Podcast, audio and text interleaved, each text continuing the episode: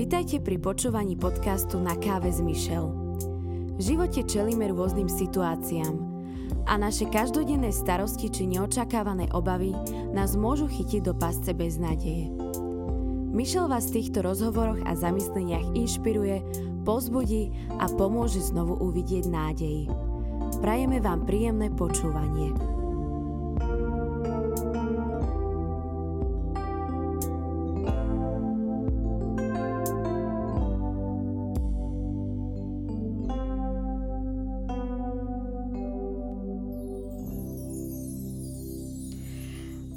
Tu august, čas nám ide veľmi rýchlo a mnohí sme naladení veľmi letne, čo znamená, že sme možno tak vnútorne ľahší a možno sme odsunuli niektoré svoje starosti. Ale dnes v podcaste Na káve s Michel budeme mať taký špeciálny čas, kedy možno budeme hovoriť o ťažšej téme, ale môžete mi veriť, že posolstvo je veľmi silné a je potrebné do každého ročného obdobia a pre každú vekovú kategóriu. A nie som tu dnes sama. Je tu moja hostka, ktorú ale v záujme zachovania nejakého jej súkromia, pretože naozaj budeme rozoberať až intimné záležitosti, nebudeme oslovať menom, ale je to moja dobrá priateľka. Ahoj, vítam ťa tu. Ahoj, ďakujem. No a niekedy je to také zvláštne v živote, že ľudia, možno niektorí starší, nemajú až také problémy alebo neprežili si až toľko, ale ty si si za svoj život prežila celkom dosť. A síce nebudeme teda hovoriť tvoje meno, ale môžeš povedať aspoň, že koľko máš rokov. 29. No. Pomaličku už v 30 Neboj sa, som staršia. Á, tak ale vieš, ako to je, vieš, že už to není 29 pomaličky, to už bude 30. Tak no, už to není ani 20, už dávno. Á, áno. A sme naladené pozitívne, hoci teda naozaj bude to ťažká téma. A ja by som, ja by som asi úplne začala tak od začiatku, pretože inak sa to ani nedá. Mm-hmm. Takže pôjdeme od tvojho detstva.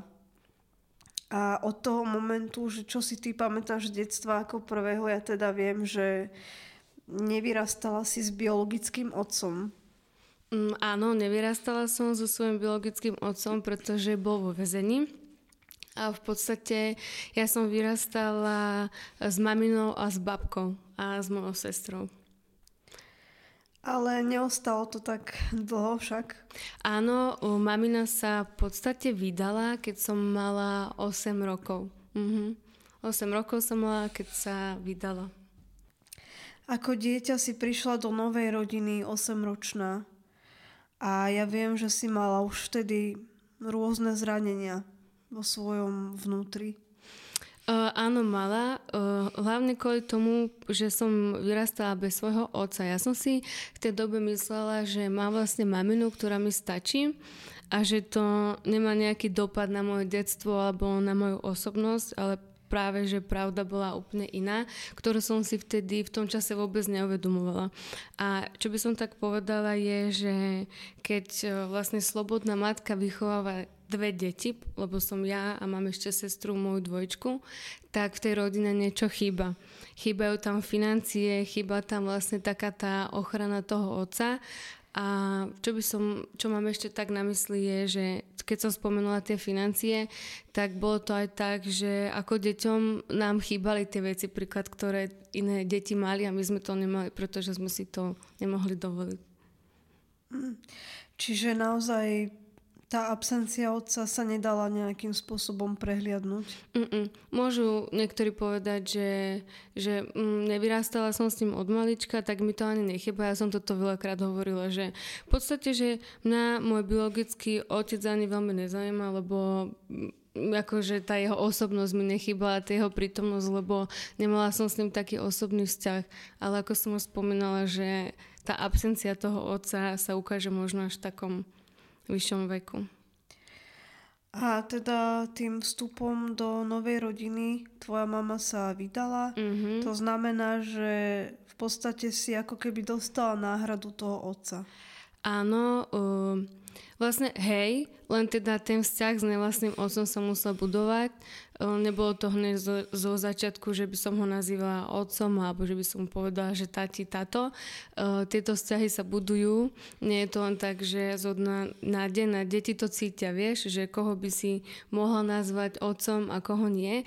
A teda vlastne môj tatino, tato, tak uh, mal dve deti z prvého manželstva a on si bral maminu moju vlastne ako vdovec. Teraz mi napadá taká scéna z veľmi známeho seriálu, mm-hmm. že mhm. krok za krokom. Ah. kde vieš, že prišli tam vlastne tiež sa spojili dve rodiny mm-hmm. a všetko to vyzeralo tak veľmi ideálne, pretože áno, v tej prvej časti to myslím bolo také, že mali s tým problémy a hádali sa, ale potom vlastne to pôsobilo v tom seriáli veľmi ideálne, ale v realite to asi také ideálne není, keď sa spoja dve rodiny. Uh, ja si myslím, že je to pre tie deti ťažké. Ja to teraz budem hovoriť aj z pohľadu toho dieťaťa, lebo príklad, pre mňa to bolo nové vidieť moju maminu s nejakým iným mužom. Ja som to z začiatku nebrala tak, že aha, sú manželi a už sme rodina. Potom tam boli ešte uh, ďalšie dve deti, o ktoré sa mamina starala a bola tam taká, aj taká tá žiarlivosť, vie, že E, mala som vtedy ju pre seba a teraz zrazu ono sa stará aj o niekoho iného, komu prejavuje lásku. E, tak ako deti sme toto museli pochopiť. A cítila si sa možno nejakým spôsobom prehliadaná? E, určite áno, hlavne kvôli tomu, že ako som spomínala, že teda môj nevlastný otec, no ja už ho nenazývam nevlastným, uh, si bral maminu ako vdovec, takže tam ten pohľad uh, na vlastne tých mojich nevlastných súrodencov bol taký, že tá absencia tej matky a celá tá pozornosť išla im. O, takže asi takto, no. Bolo to tak, že sme boli tak troška na bok, ale zase môžem povedať, že aj ten ich pohľad bol iný. Vieš, toto je zase ten môj pohľad, ako som to cítila ja ako dieťa. Jasné. Mm. A ja som sa to nepýtala len tak náhodou, že či sa cítila prehliadaná, pretože ja tvoj príbeh poznám. Mm. A dostávame sa do obdobia tvojho života, ktoré neviem ani ako by som to tak odprezentovala, ale dostaneme sa k tomu postupne, že v tomto období sa niečo stalo. A stalo sa to práve preto, že si bola prehliadaná. Alebo teda, že si mala ten pocit, že si prehliadaná. Ono, dobrá otázka je, že prečo sa to stalo. Um, veľakrát máme všetci v živote také otázky, že prečo prečo ja, prečo sa práve toto mne stalo, ako je to možné, kde sa stala chyba, ale teda poviem ja teda, čo sa stalo. Áno. Uh, stala sa teda taká vec, um, že teda ja s mojim nevlastným bratom sme mali sexuálny pomer. Bolo to vo veku, keď som mala 13 rokov. A on mal? 15. Uh-huh. Takže uh, tu je taká otázka, že, že či to bol incest alebo nebol to incest. Môžem tak odpovedať, že nebol, pretože sme neboli pokrvní súrodenci, ale vyrastali sme spolu ako deti, takže tá mentalita naša bola taká nadstavená, že sme súrodenci, lebo sme vyrastali v jednom dome, zdieľali sme rovnakú domácnosť, uh, jeho otec som nazývala aj ja mojim, takže po tej takej tej dušernej stránke povedzme, že to bol incest, môžeme to takto povedať. Teda ja to takto nazývam, hej. Mm. Mm-hmm. A keď som sa s tebou o tom rozprávala prvýkrát, toto si mi vlastne všetko hovorila o sebe, mm-hmm. tak uh, som sa ťa vtedy pýtala, že či myslíš, že sa to stalo, alebo či to bolo proste o tom, že tvoji rodičia, teda tvoj nevlastný otec a mama, si budovali vlastne ten život a popri tom, ako riešili tie svoje vlastne veci, čím nehovorím, že to robili vedome, ale tým ako riešili svoje veci a v podstate museli sa nejako nastaviť, pretože aj pre nich to bolo nové. Že či to vlastne spôsobilo to, že ty s tvojim nevlastným bratom ste si boli ako keby taký bližší, že ste si vlastne ako keby nahradzali niečo, čo vám chýbalo u iných. Mm-hmm. Áno, áno, presne tak, že tam, tam sú také dve veci, také dva pohľady. Teraz to budem tak úplne tak otvorene hovoriť, že kedy sa vlastne v tých pubertiakoch alebo v tých deckách prejaví tá sexualita. A potom tá druhá strana je tak, že tá otvorenosť, že si hľadáš niekoho, ku komu by si sa mohol tak zdôveriť a povedať, že toto ma trápi a vzniká tam nejaké takéto puto, hej? Takže to sú takéto dva pohľady. A rodičia, áno, mali, oni mali toho veľa, takže uh, nové manželstvo, nová rodina, problémy, financie, jedno s druhým. Takže viac menej sa zamerali oni na to, aby us, vlastne udržali to manželstvo, nakoľko to nebolo jednoduché. A keď sa to stalo, teda ten prvýkrát a prekročili ste túto hranicu, mm-hmm. tak uh, samozrejme bol to tvoj prvý sexuálny styk, tvoja prvá sexuálna skúsenosť. Mm-hmm. Bolo to tajomstvo. Áno. Ako si sa vtedy cítila? O, cítila som sa hrozne z toho dôvodu, že vedela som, že, že robíme niečo, čo by sme robiť nemali, že je to zakázané. A ja si pamätám na ďalší deň, keď som vlastne išla do školy, ja som bola osmačka na základnej, buď siedmačka alebo osmačka. A ja si úplne pamätám, že keď som prišla do školy, tam bolo v mojej mysli a v duši také prázdno. Ja, že bože, čo sa to stalo? Ja som sa bala vrátiť domov, že čo bude, či sa to bude znova opakovať, alebo tak. Uh, tu by som povedala to, že Mm, bolo, to, bolo to dobrovoľné, nebolo to na silu, hej? Áno. Takže toto je ďalšia z takých vecí, že kde sa to, môžeme si povedať, že zobralo v takom 13-ročnom dieťati, alebo ako by som to povedala. Ale a fakt je taký, že už aj v takomto veku sa to nejako prebudza v, v tých tínedžeroch, takže asi tak. No a hovorí, že si mala také otázky alebo možno taký strach, že či sa to bude opakovať. Opakovalo sa to? Opakovalo sa to asi dva roky, myslím. Uh-huh. Uh-huh. A celé tie dva roky to bolo vlastne tajomstvo? Alebo... Uh, tak to boli to také intenzívne dva roky alebo až rok a pol a my sme sa rozhodli, že po desiatich mesiacoch sme to teda povedali rodičom Takže ja som to vlastne povedala mojej tete, lebo tak uh, nepovedala som to priamo mamine mojej, tak som to povedala tete, ona je to potom vlastne akoby tak po nás odkázala. Ale toto je veľmi dôležité, to, čo chcem povedať, že prečo som to ja vlastne nepovedala mojej mamine, bolo to, že ja som s, s ňou nemala taký otvorený vzťah, pretože moja mamina, ona predstavovala takú osobu s takým rešpektom, a pokaždé, keď som chcela napríklad za ňou s niečím prísť, tak to bolo odmietnutie, hej, že, alebo taká tá prísno, že teraz nie neotravu, nemám čas a mm. toto, akože s týmto za mnou ani nechod a tak, tak som vedela, že ona je tá osoba, ku ktorej proste nemôžem prísť, je to povedať. A teda tvoja teta v podstate to vyriešila ako keby za teba. Áno, ona, ja ona im to povedala rodičom. Hej. Predpokladám teda, že veľmi nadšení z toho neboli a to je asi len slabé slovo. Mm, je to slabé slovo, pretože to rozpadlo skoro celú rodinu a viem, že naši sa ešte z toho úplne zrútiť. Už len tá predstava o tom, že niečo takéto sa stalo. A samozrejme, že ich to zlomilo. Mamina sa ma snažila chrániť, robili to najlepšie, ako vedeli, že teda čo urobia, že uh, či sa rozvedú, alebo budú mňa separovať, alebo kto z domu odíde a tak. Takže raz to bolo tak, že som odišla ja, potom on, potom ja, takže stále takéto uh, príchody a odchody z domu. Keď je taká otázka, že kto je najlepší uh, vzťahovania, pobaliť sa a odísť, tak to som asi, alebo som sa proste niekoľkokrát stiahovala a dokázala Chcela som fakt, že všetky veci si pobaliť za hodinu a odísť. Ja som úplne tak v úžase, že teraz o tom hovoríš takou ľahkosťou. Dokonca vďaka Bohu, vďaka. Bohu, vďaka Určite, Bohu. že vďaka Bohu, k tomu sa dostaneme. Lebo to nie je len fráza, že vďaka Bohu, Amen. ale je to naozaj vďaka nemu. A, dobre, takže trvalo to teda rok a pol. Alebo dva, tak dva nejako. Roky. Mm-hmm počas tých dvoch rokov to bolo také proste intenzívne a ako hovoríš, keď sa to dozvedeli, tak tam boli pokusy o to, že aby aby si vlastne s ním nebola. Aby sme sa rozdelili.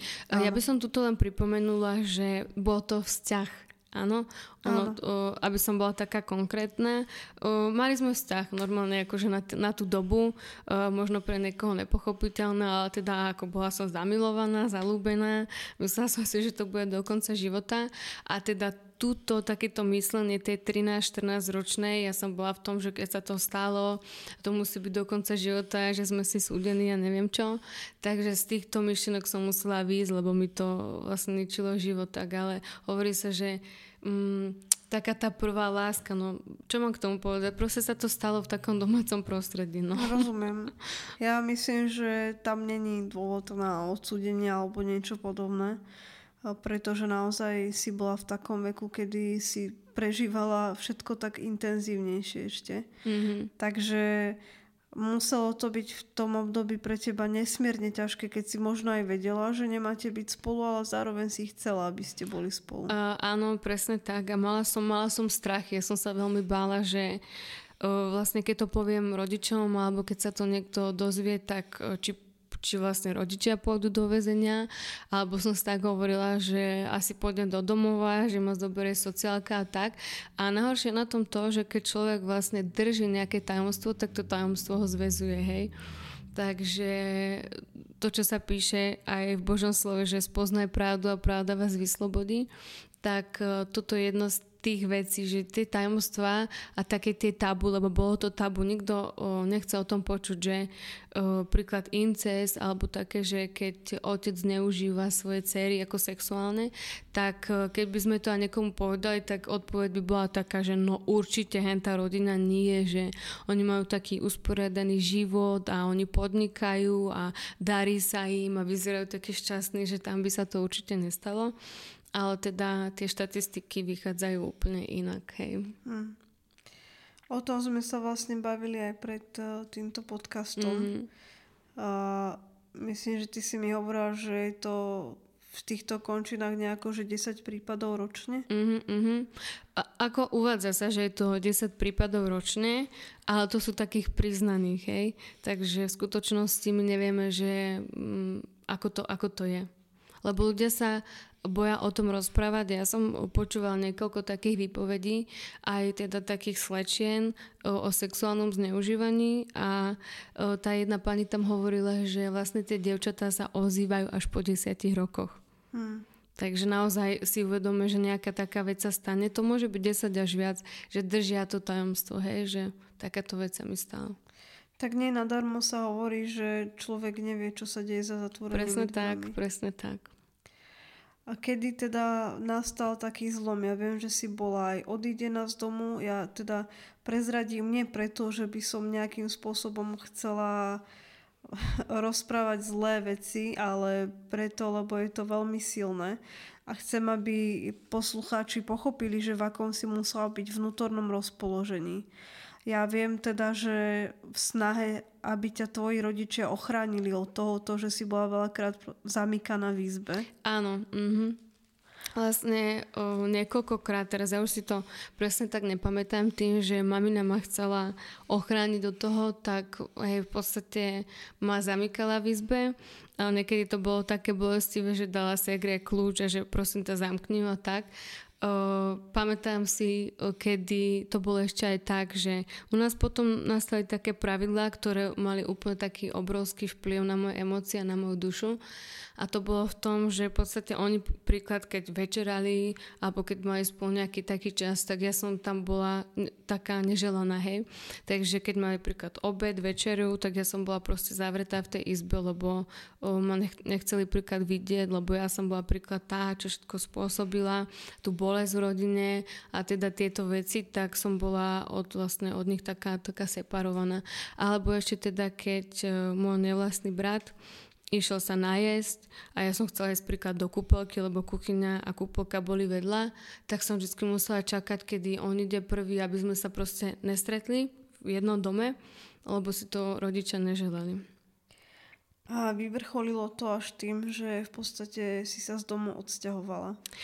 Uh, odsťahovala som sa na určitú dobu, ale to bolo skôr tak, že mamina ma akoby vyhodila.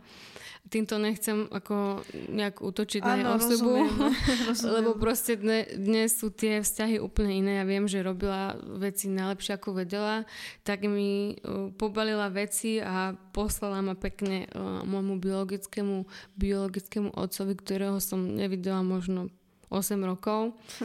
A on teda, čo som ako tak spomínala, poviem to otvorene, tak ako to je recidivista, hej, takže on žil v jednej takej garzonke a keď som sa tam dostal, ja že no teraz čo, že zrutil sa mi celý svet, tam som proste ani nemohla byť, takže potom som tak chodila po rodine od jednej tety k druhej tety a nemala som to, mm, to bezpečie, takéto zázemie, že proste, lebo veľa na tých tínedžerov eh, vplýva veľmi veľa vecí, hej. Tam to bezpečie je dôležité.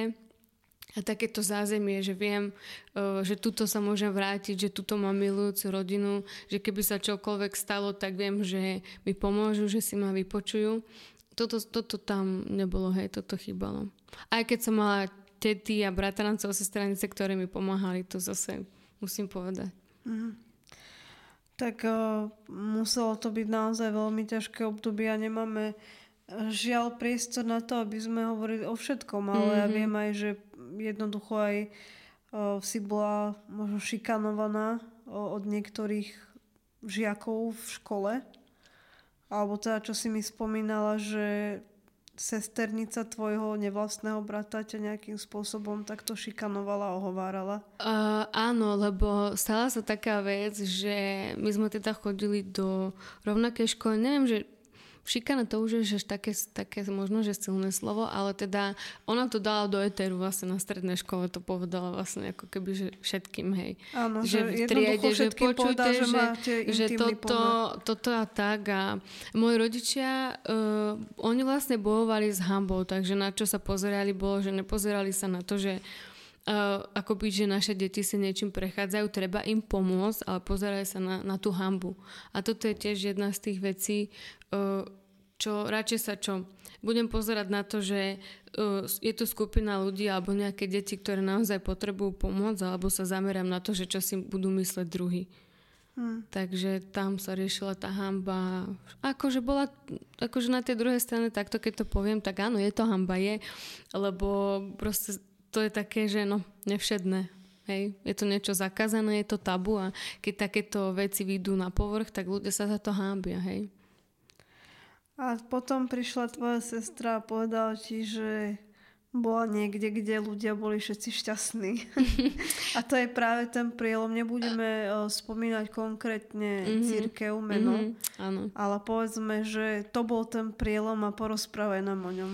O, vlastne sestra moja, ona prišla za mnou a mi povedala, že e, jej kamarátka je hovorí o nejakom takom spoločenstve, že e, kde je duch svetý a ľudia tam tlieskajú a všetci sú tam šťastní. Toto bola jedna jediná vec, ktorú som počula a povedala som, že dobre, poďme. Ale táto kamoška, ktorá vlastne vtedy kázala Evangelium a hovorila o spasení, o Ježišovi, tak so mnou akoby nechcela mať nič spoločné, lebo toto som nespomínala, ja s mojou sestrou my sme nemali absolútne vôbec žiadny vzťah. Hej? Mm. Takže ja som sa s tom nerozprávala, nejako sme nekomunikovali, ona si išla svoje, ja som si išla svoje, lebo mňa vnímala tak, že ja som tá, ktorá ubližila rodine. Ona sa veľmi trápila, lebo na všetko sa pozerala. Takže nemala som s ňou žiadny vzťah a je kamošky, tá je partia, kde ona vlastne bola, tak ani mňa neprijali, lebo všetci vedeli o tom, čo sa stalo. No, áno, takže ona mi iba toto povedala a nejak tak nadprirodzené je, že dobre, ideme, poďme, takže tak sme išli spolu. A ja chcem povedať, alebo chcem tak zdôrazniť, ja chcem, aby si to povedal ty že napriek tomu, že dovtedy si vlastne v podstate s Bohom nemala nič, mm-hmm. tak si si uvedomila, že keď tam pôjdeš, že niečo sa stane. Áno, toto som tak hlboko cítila vo svojom srdci. Uh, to bolo tak, že sestra mi teda toto povedala, ale tak hlboko vo svojom srdci som vedela, že ja keď pôjdem do toho mesta, bolo to ako konkrétne v Nitre jedno spoločenstvo, tak som tak cítila hlboko, že niečo sa zmení, že ja budem iná, že už proste nebudem robiť tie veci, ktoré som robila. A ja teda od teba aj viem, že ty si sa išla, myslím, rozlúčiť, alebo ako keby tak rozísť tým nevlastným uh, bratom áno, ja po ceste. Som, uh-huh, ja som išla za ním a ja som mu povedala, že keď chceš, tak poď so mnou. A keď nie, že tak definitívne toto bude akože úplný koniec, ale vtedy som tomu ešte nerozumela, ale dnes už viem, že tam už bolo to volanie od pána. Že on už predtým ku mne tak hovoril, už mi pripravoval moje srdce. A sestra, oni ma čakali vlastne nedaleko, možno nejakých 10 minút peši od toho, kde ja som teda vlastne za ním išla, kde som mu povedala, že teda buď pôjdeš so mnou alebo konec. A tak som 10 minút kráčala k tomu autu a tú celú cestu som preplakala, lebo som vedela, že, že čím viacej sa blížim k tomu autu, že môj život sa zmení. Ja som, a hovorím, že netušila, nemala tak, také ponatie o tom, že ako sa dokáže môj život zmeniť, že ja niekde idem, počula som iba duchu svety, ľudia tam tleskajú, spievajú nejaké chvály a toto si hej. Tak to už viem, že to Boh pripravoval dopredu moje srdce. Hmm. A naozaj sa teda stalo to, že hovoríme tomu, že si prijala Ježiša ako svojho pána a spasiteľa. Mm-hmm, mm-hmm. Áno, prijala som Ježiša ako svojho pána a spasiteľa, keď som mala 16 rokov. O, prijala som vlastne tú výzvu, kedy sa pastor pýtal, že ak je tu niekto, kto chce urobiť Ježiša svojim pánom, tak som, áno, prijala som ho, odozdala som mu celý svoj život. Od toho dňa je môjim pánom až doteraz. A vlastne keď som sa modlila tú modlitbu spasenia, tak som mala celý ten môj život pred očami, všetky tie veci, ktoré sa udiali. A keď som prišla na ďalší deň do školy, tak som si uvedomila, že ja som úplne iná. Normálne, e, keď niekto povie, že keď príjmem Ježiša, E, do svojho života, urobím ho môjim pánom, tak ako keby, že sa nič nezmenilo, ale ja som to na sebe pocitila, že prišla som do triedy a ja som zrazu videla, cítila svet úplne inými očami. Tie veci, ktoré mi predtým nevadili, zo dňa na deň mi začali proste prekážať. Príklad len obyčajná taká vec, keď spolužiačky brali meno Bože nadarmo a ja, že mne ty toto asi nejako už začína vadiť, že, že čo to je, ale ako máme väčšinou všetci tú známosť, že nebudeš brať Bože meno nadarmo, ale ja som z toho zrazu dostala smutná. Hej, ale nemala som takéto plné vyučovanie, že nezoberieš Bože meno nadarmo, ale už to, už to bolo. A to je to slovo, čo sa aj píše, že príde Duch Svetý a on vás poučí o hriechu, o spravodlivosti Takže toto sa stalo. Čiže zrazu, keď to tak jednoducho povieme, že vedela si, čo je správne a čo nie. Mm-hmm, áno, presne tak. A ja chcem povedať, že keď človek príjme Ježiša do svojho života, začína sa, je to asi niečo podobné, ako keď vstúpi do manželstva, že začína sa vzťah. Začína sa nový život. Uh, veľa ľudí povie tak, že čo by, som bol, čo by som dal za to, keby som sa mohol znova narodiť je tu tá možnosť, ja sa opýtam, že aj možno aj tí, tí, čo počúvajú, tak nech sa nad tým zamyslia, že je tu tá možnosť sa znova narodiť? Áno, je. A teraz ako? No tak veľa ľudí toto hovorí, ja som to veľakrát počula, že kebyže sa tak môže znovu narodiť, urobil by som toto inak, toto by som už neurobil. E, tá možnosť tu je, e, Ježiš práve, že o tom hovorí, že treba sa znova narodiť ale samozrejme nemáme na mysli fyziologický Áno. pôrod. to už sa nedá, ale znova, hej. máme na mysli práve tú modlitbu spasenia, mm-hmm. ktorá ako keby tak oddelí tú minulosť a my sa ju budeme na konci aj modliť. Ale skôr chcem povedať aj to, že neznamená to teraz, že keď niekto sa stane kresťanom, stane sa znovu zrodeným, to je ten termín biblický, mm-hmm tak eh, neznamená to, že teraz je dokonalý, teraz všetko úplne, že teraz všetko zo dňa na deň, hej, že je tam určitý proces. Mm. Aj v tvojom živote bol ten proces uzdravovania postupný. Uh, áno, bol to dlhodobý proces, uh, nebolo to tak lusknutým prstom, ale teda uh, ja som pre tie veci a niečo robila, hej. Uh, ono to bolo tak, že zo dňa na deň sa nás zmenil život, rodina sa dala do poriadku. E, so sestrou zrazu ten vzťah, ktorý sme nemali, sme začali budovať, ale to tak, že pravidelne sme chodili na modlitby, pravidelne sme spolu čítali Bibliu, modlili sme sa spolu hodiny. Keď sme chodili do školy, tak e, ráno sme skôr stávali možno o hodinu, o hodinu a pol, aby sme si čítali, aby sme sa modlili. Uh, takže ten, toto bol taký ten, uh, ten proces uzdravovania, kedy, keď som aj čítala v Biblii, že uh, Ježišovými ránami sme uzdravení alebo že v Kristovi všetky staré veci pominuli, hľa nastali nové, že Ježiš nám naozaj skrze to, že keď vstúpime do vzťahu s ním a teda prijali sme znovu zrodenie, tak máme v skutočnosti nový život. A čo ty a romantické vzťahy, ako to potom vyzeralo? Oh, katastrofa. Ono, toto, je, toto je dobrá otázka. E, ja som s týmto mala veľmi problém. Mala som problém, aj keď som ve, ako vedela to, že Ježiš je láska, že Božia láska tu je, aj som primala túto lásku, ale s milovaním ako takým som mala veľmi problém.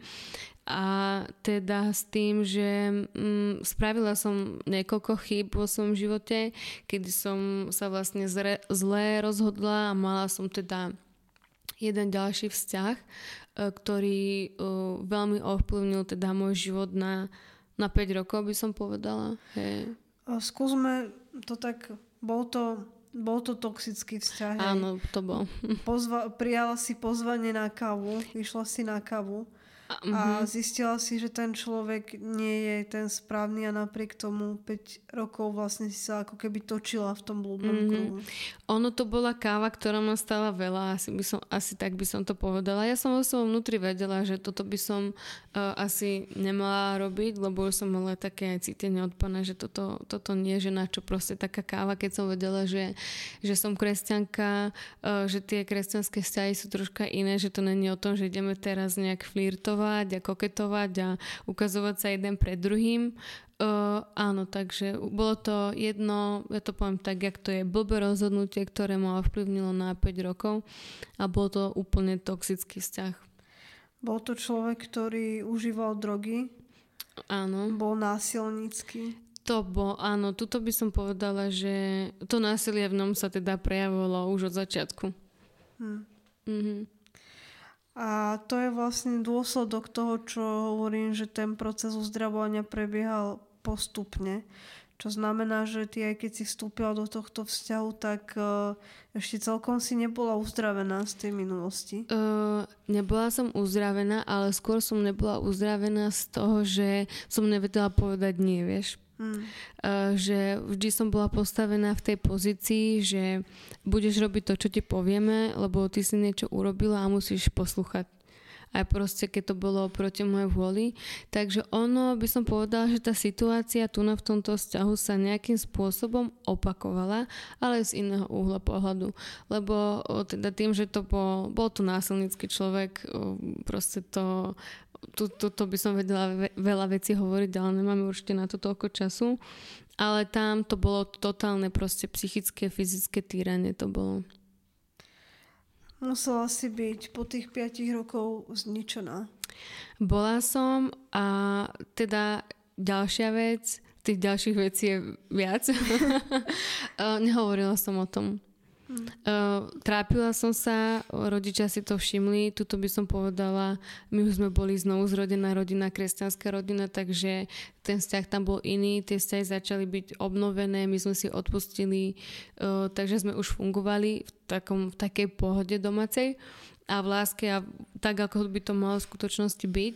No len toto vo mne ešte stále bolo také neuzdravené, že som mala problém uh, hovoriť o bolesti že niekto mi niečo spôsobuje, na duši nejaké rány a takisto aj fyzicky.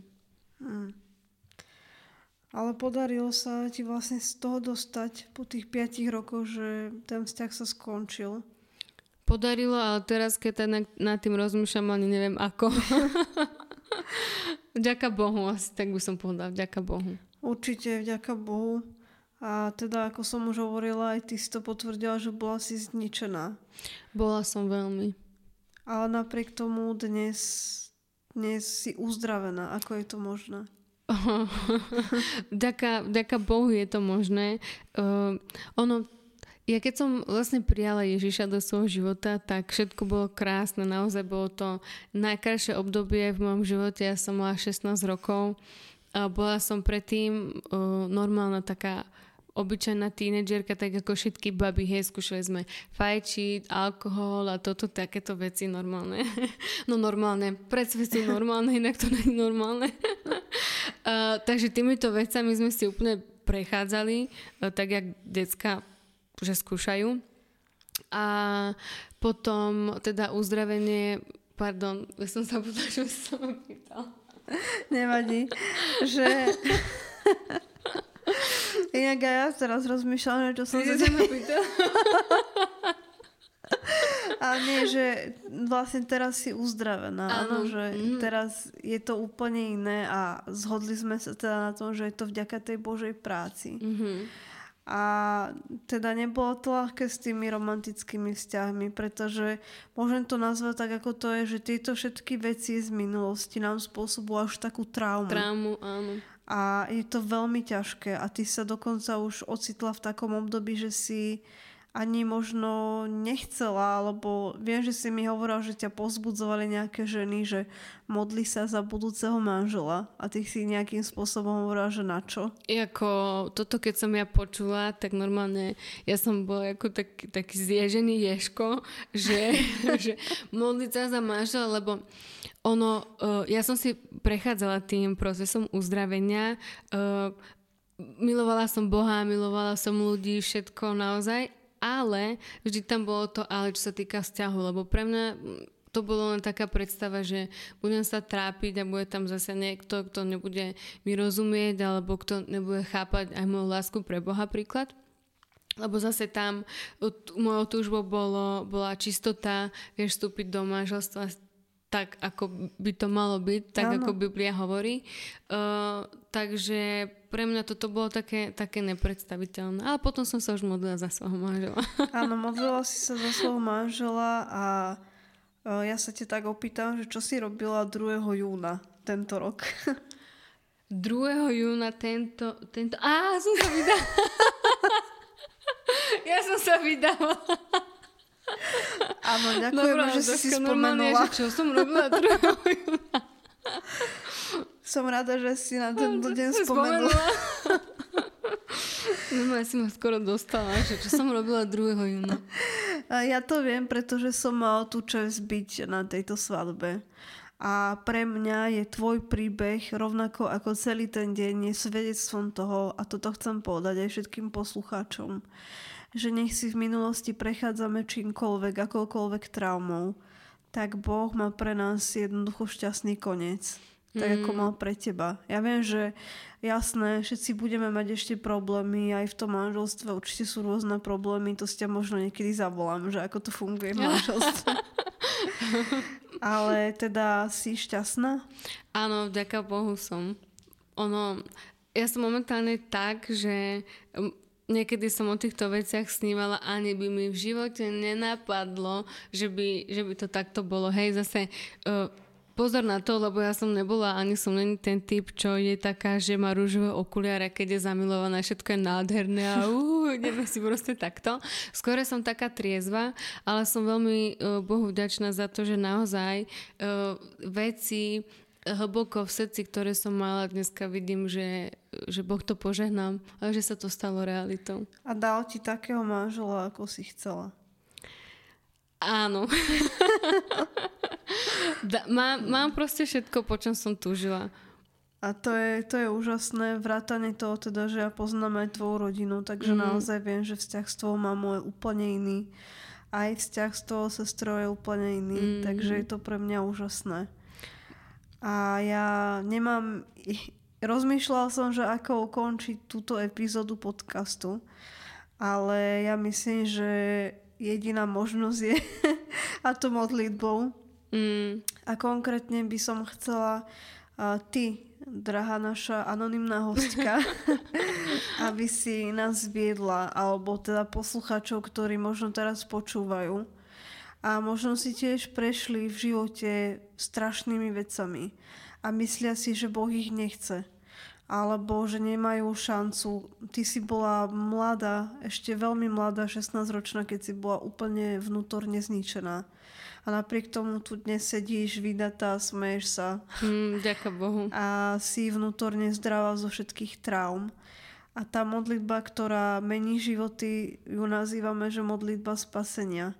Takže ak je niekto, kto počúva, alebo možno v budúcnosti bude počúvať, alebo si na to spomenie, tak uh, ved nás v tejto modlitbe a kto bude chcieť, tak môže opakovať po tebe. O, toto je výzva, ale mám ešte takú, takú jednu vec na srdci, uh, nad ktorou som rozmýšľala.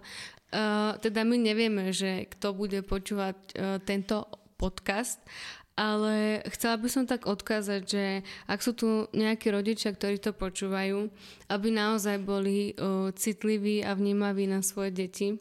Uh, nech ich vnímajú, ako sa majú, čo robia, nech sa ich pýtajú otázky a hlavne matky, mamičky, aby si tvorili s deťmi taký vzťah, aby bol otvorený.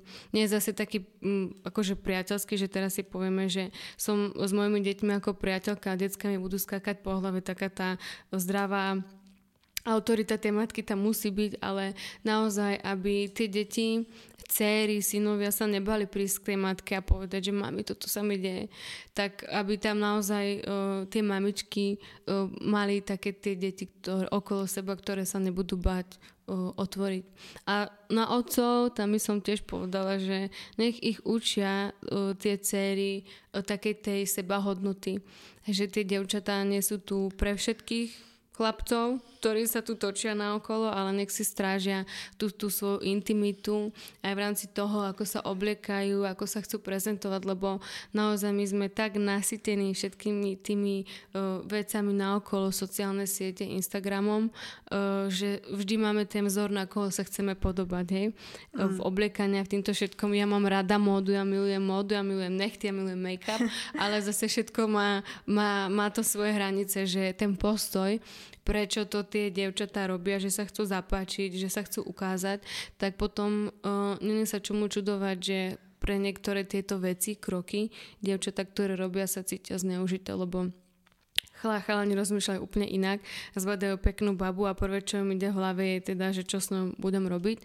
A dievčatá zase už sa vidia v bielých šatoch a túžia po, potom, aby mali svadbu a už začali rodiť deti, takže to sú, rozumieš, čo myslím, Áno, že uh, teda takto toto mám tak na srdci, že rodičia, aby boli naozaj uh, citliví a vnímaví na svoje deti, lebo je to veľmi dôležité. A ja to hovorím z toho pohľadu dieťaťa, hej, ako už som dospela, ale hovorím to z pohľadu toho dieťaťa, čo mne chýbalo.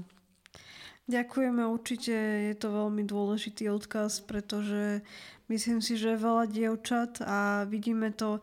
Mňa sa minule akurát som sa rozprávala, keďže bola taká kauza nejaká, ja neviem, niekto známy sa priznal k tomu, že e, bol týraný partnerom mm. a otvorila sa taká otázka, že prečo toto ženy robia. A otázka, alebo teda odpoveď je, že ženy nemajú od malička budované sebavedomie. Mm. Takže je to naozaj veľmi dôležité a ja chcem aj povedať, že určite sa tejto téme budeme venovať aj hlbšie v iných epizódach podcastu. Amen. Ale ideme sa teda modliť. Je toto pre mňa, pre mňa taká, taká výzva. A verím tomu, že modlitba spasenia má uh, obrovskú silu, pretože prísť k živému Bohu, prísť k Ježišovi, ktorý uh, zomrel za nás, urobil to z lásky, pretože nás miluje takou nesmiernou láskou, ktorou si nedokážeme ani predstaviť.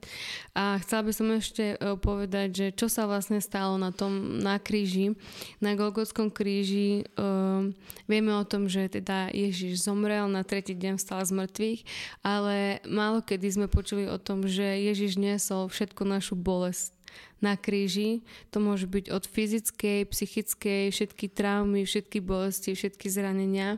A on je práve ten, ktorý tú bolesť cítil s nami. Ja som počula raz jednu kázeň a jeden pastor hovoril, že, že keď Ježiš bol na kríži, tak aj tú bolesť, ktorú sme prežili my, že sa pozrel z očí v oči tej bolesti a povedal, je dokonané Takže to znamená, že e, vieme e, všetky vlastne tieto bolesti prejsť skrze toho a ďalšia dôležitá vec je, že e, medzi nami a Bohom vznikla nejaká priepasť. A to je to, že sme proste všetci sme zrešili. Nikto nie je bez viny a vlastne keď príjmeme Ježiša za svojho pána, tak tá priepasť tá fuga, alebo ako som to povedala, medzi nami a Bohom sa roztrha. Takže budeme mať prístup k živému Bohu a o čokoľvek sa budeme modliť, tak uh, máme, on nám odpovie. Tak je to, je to o viere, ale teda A môžeme sa teda pomodliť úplne takú, takú jednoduchú modlitbu. A drahí poslucháči, ak sa vás teda toto dotklo, tak môžete opakovať za mnou. Haleluja.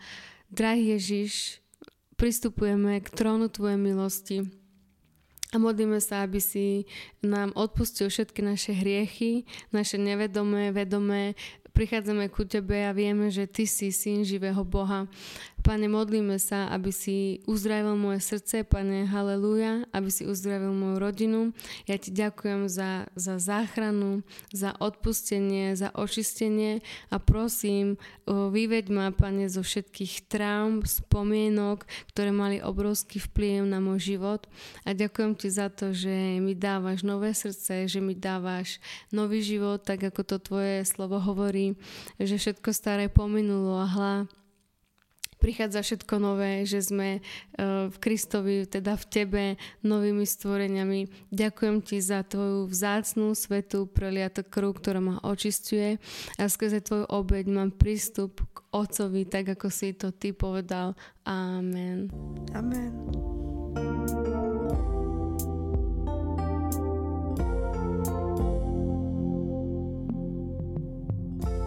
Sme radi, že ste si vypočuli podcast Na káve s Michel. Tento podcast podporuje Evanielická církev metodistická, zbor víťazstvo v Trnave, ktorého súčasťou je aj Michel. Veríme, že vás oslovil a v blízkej dobe vás pozývame vypočuť si ďalší diel.